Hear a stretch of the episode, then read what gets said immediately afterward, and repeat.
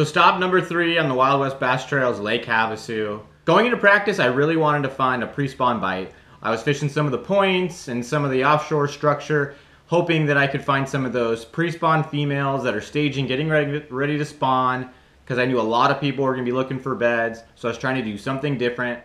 So in practice, the most consistent bite I found was at the entrance to all the backwaters and cuts up in the river. It was at all the entry points, whether it was tules or rocks. So my plan going into day one was to run some bank and throw reaction baits first thing in the morning to take advantage of the low light conditions. I was focusing on areas where the river channel came up close to the bank. I found an area in practice up the main river where there was a really steep, almost vertical rock wall and it flowed right into a backwater where there was tules on one side and the rock wall on the other. I was able to catch fish at the entryway of that backwater. The fish were staging in the shadows created by that rock wall. Four out of my five fish that I caught and brought in, weighed in that day, came from this area. And eventually I felt like that area was burnt. The fish knew we were there and we weren't going to be able to produce any more bites. So we continued to head back towards the main lake and started fishing another backwater on the way back out.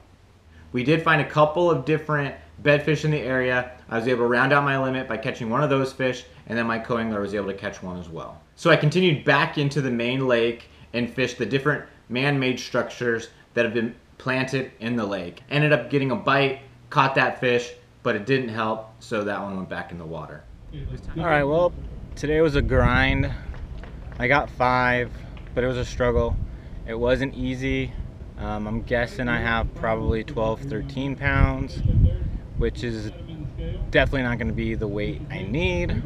It looks like there's going to be probably a quite a few bags in the 20 pound range. So uh, let's see what they weigh. Next up, professional angler, Mr. Matt Luna. How's it going, Matt? Pretty good, pretty good. Go ahead, buddy. Right inside there. Anybody want to say hi to? I just want to say hi to my wife at home. Um, wish I had bigger weight than that, but that's just the way it goes. There's always tomorrow. Absolutely. You're going to start with 11.53, Matt. Good luck to you tomorrow, sir. All right, man. Thanks for coming out fishing with Wild West.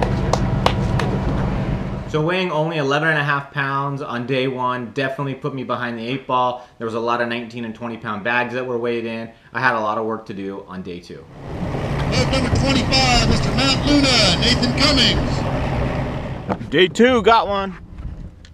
So I did a little bit of the same that I did in day one and fished some of those different backwaters and cuts off the main river, hoping I get a couple bites in the morning. And I wasn't able to. I did find one bedfish and was able to catch that one, and now I had three in the boat. So unfortunately for day two, I only brought in those three fish. I fished hard all day. I tried grinding out the last two keepers. I wasn't able to do it. A little bit of wind. Next up, we have professional angler, Mr. Matt Luna. Come on up, Matt. Doesn't look like you have what you had yesterday, sir. A little tough day. Yeah, this was pretty tough for me and my co today. I really wish I could have had more weight, and I, I learned some things. I'm paying my dues out here, and I got a lot to learn. So Well, it's always hard when you travel and you come to these new lakes like this, but you know what? It's it's a great experience. for sure, and I just got to thank all my sponsors: Last Chance Performance Marine, uh, Skeeter Boats, Nines Optics, Exxon Lures, The Rod Glove, and Raw Fish. Hey, bud, Matt, thank you for coming out and fishing with us. We're gonna add 493 to your weight. Have a great rest of your weekend, sir. Thank you. Definitely should have bedfished in this tournament when I really fought doing it. Unfortunately, I didn't fish the conditions, and it definitely shows in my performance in this tournament. I knew going into the season that I was going to have a tough time having good finishes. I didn't have a lot of experience on these bodies of water, and I have limited pro am experience at that. And my main focus going into the season was learning.